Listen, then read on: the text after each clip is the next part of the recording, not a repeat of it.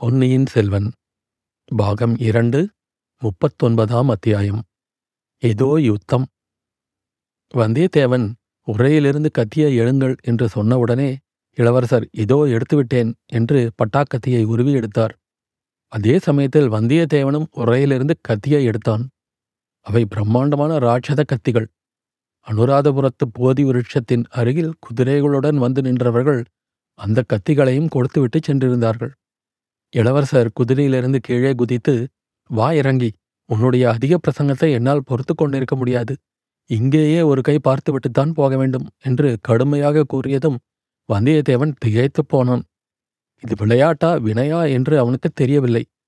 எனினும் இளவரசர் குதிரையிலிருந்து பூமியில் இறங்கிவிட்டபடியால் அவனும் இறங்க வேண்டியதாயிற்று. என்ன ஐயா ஏன் தயங்குகிறீர்?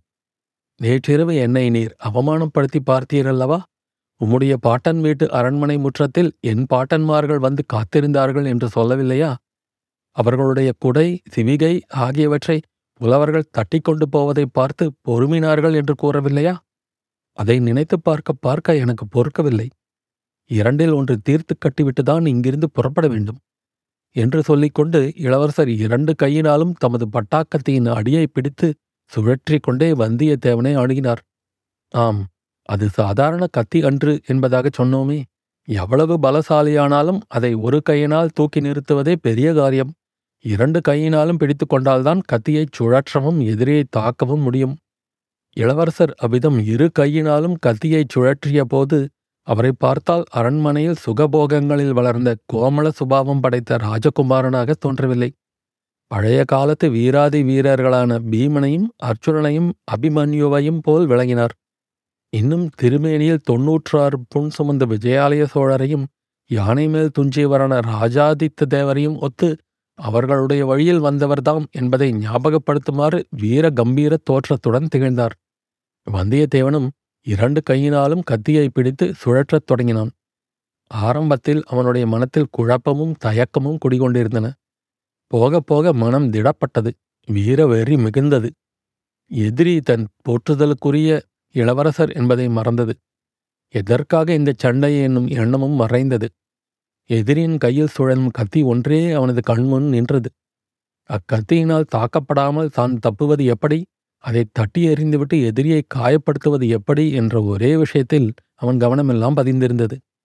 கத்திகள் சுழலும் வேகமும் அவை ஒன்றின் மேல் ஒன்று மோதி டனார் டனார் என்று ஒலியை எழுப்பும் வேகமும் முதலில் சவுக்கு காலத்தில் தொடங்கி மத்திம காலத்தை தாண்டி துரித காலத்துக்கு வந்தன.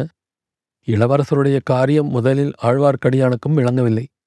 ஆனாலும் அதில் ஏதோ ஒரு நோக்கம் இருக்க வேண்டும் என்று அவன் கருதினான். வருகிறவர்களை தடுத்து நிறுத்துவதற்கும் அவர்கள் இன்னார் என்று தெரிந்து கொண்டு அதற்கேற்ப நாம் செய்ய வேண்டியதை நிர்ணயிப்பதற்கும் அது ஒரு உபாயமாயிருக்கலாம். ஆகவே அந்த இரு வீரர்களுடைய குதிரைகளையும் சாலை மத்தியில் குறுக்கே நிற்கும்படி விட்டு அவற்றின் தலைக்கயிறுகளை பிடித்துக்கொண்டு ஆழ்வார்க்கடியான் காத்திருந்தான். சாலையில் எதிர்ப்புறமிருந்து வந்து கொண்டிருந்த குதிரை வீரர்கள் நெருங்கி வந்தார்கள்.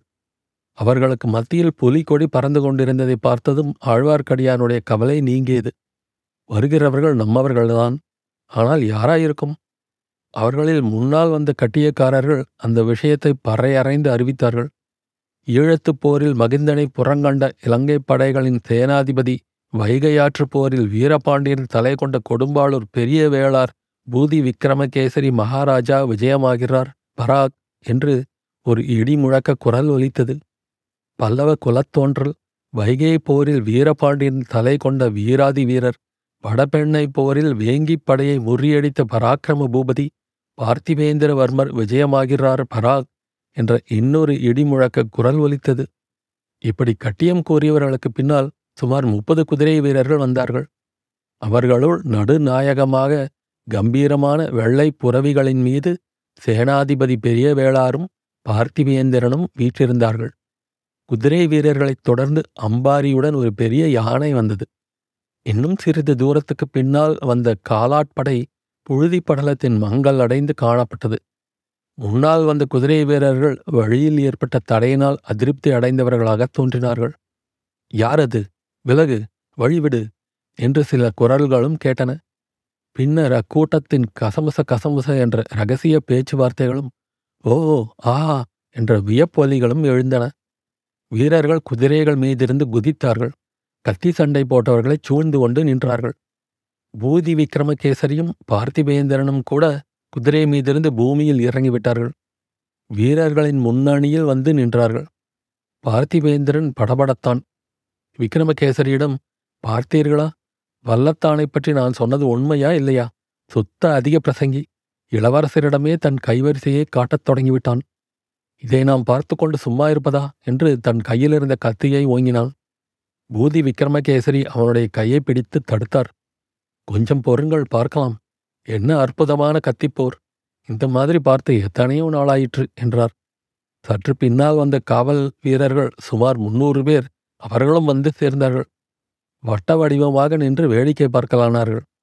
இதற்குள் யானை மேல் அம்பாரியிலிருந்து ஒரு பெண் கீழே இறங்கினாள். குதிரைகளுக்கும் வீரர்களுக்கும் இடையிடையே அவள் புகுந்து வந்து வேடிக்கை பார்த்த வட்டத்தின் முன்னணியில் நின்று கொண்டாள். அவளுடைய முகத்தில் அச்சமயம் குடிகொண்டிருந்த கிளர்ச்சியை இப்படி என்று சொல்ல முடியாது. கத்திகள் அங்கும் இங்கும் பாய்ந்தபோது அவளுடைய கண் விழிகளும் பாய்ந்தன. போரிட்டவர்கள் அப்படியும் இப்படியும் குதித்தபோது அவளை அறியாமல் அவளுடைய இடை துவண்டு அப்படியும் இப்படியும் ஆடியது. சிறிது நேரத்துக்கெல்லாம் அவள் தன் கூந்தலில் செருகியிருந்த காம்புடன் கூடிய நீலோத்பல மலரை எடுத்துக்கொண்டாள். அதை இப்படியும் அப்படியும் சுற்றிச் சுழற்றத் தொடங்கினாள். கத்திகள் சுழன்ற தாளத்துக்கு இசைய அவளுடைய கையிலிருந்த பூவின் தண்டு சுழன்றது. இந்த பெண் யார் என்று வாசகர்களுக்கு நாம் சொல்ல வேண்டியதில்லை. ஆம் பூங்குழலியை அவர்கள் மறந்திருக்க முடியாதல்லவா? சிறிது நேரம் வரையில் அவளுடைய முகத்துக்கும் எதிரே இளவரசர் முகம் தெரியும்படியாக அவ்வீரர்கள் நின்று போரிட்டனர். கொஞ்சம் கொஞ்சமாக நகர்ந்து பாதி விட்டம் சுற்றி வந்தனர். கடைசியில் வந்தியத்தேவனுடைய முகம் பூங்குழலியின் முகத்துக்கு எதிராக வந்தது. இடையிடையே வந்தியத்தேவனுடைய கண்கள் சுற்றிலும் பெருகி வந்த வீரர் கூட்டத்தை கவனித்து வந்தன. அப்போது பூங்குழலியையும் பார்த்துவிட்டன திடீரென்று அந்த பெண்ணை பார்த்த வியப்பினால் ஒரு கணம் அவன் கவனம் சிதறியது. அந்த ஒரு கண நேரமே இளவரசருக்கு போதுமாயிருந்தது. வந்தியத்தேவனுடைய கத்தியின் மீது தேவேந்திரனுடைய வஜ்ராயுதத்தைப் போல் இளவரசன் கத்தி தாக்கியது. வானர்குல வீரன் தடுமாறினான். அவனுடைய கைப்பிடியிலிருந்து நழுவி பட்டாக்கத்தி கீழே விழுந்தது. சுற்றிலும் கூடியிருந்தவர்கள் அச்சமயம் எழுப்பிய ஆரவாரம் அலைக்கடலின் ஓசையை ஒத்திருந்தது. அவ்வளவு ஆரவாரத்தையும் மீறிக்கொண்டு ஒரு இளம் பெண்ணின் உற்சாகமான சிரிப்பொலி கேட்டது. வந்தியத்தேவன் கீழே விழுந்த கத்தியை மீண்டும் எடுப்பதற்கு பிரயத்தனம் செய்தான். இதற்குள் இளவரசர் பாய்ந்து சென்று அவனை கட்டித் தழுவிக் கொண்டார்.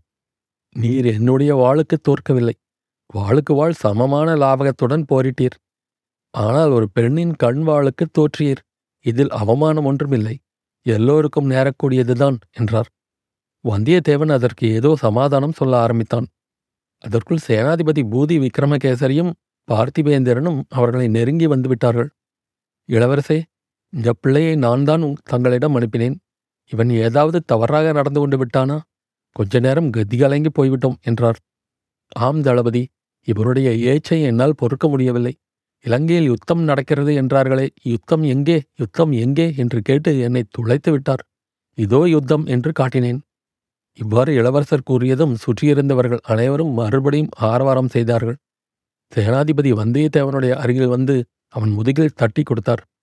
அப்பனே இம்மாதிரி கத்திச்சண்டை பார்த்து எத்தனையோ நாளாயிற்று. இளவரசருக்குச் சரியான துணைவன் நீ. சில சமயம் அவருக்கு இப்படித்தான் திடீர் திடீர் என்று தோள் தினவு எடுக்கும்.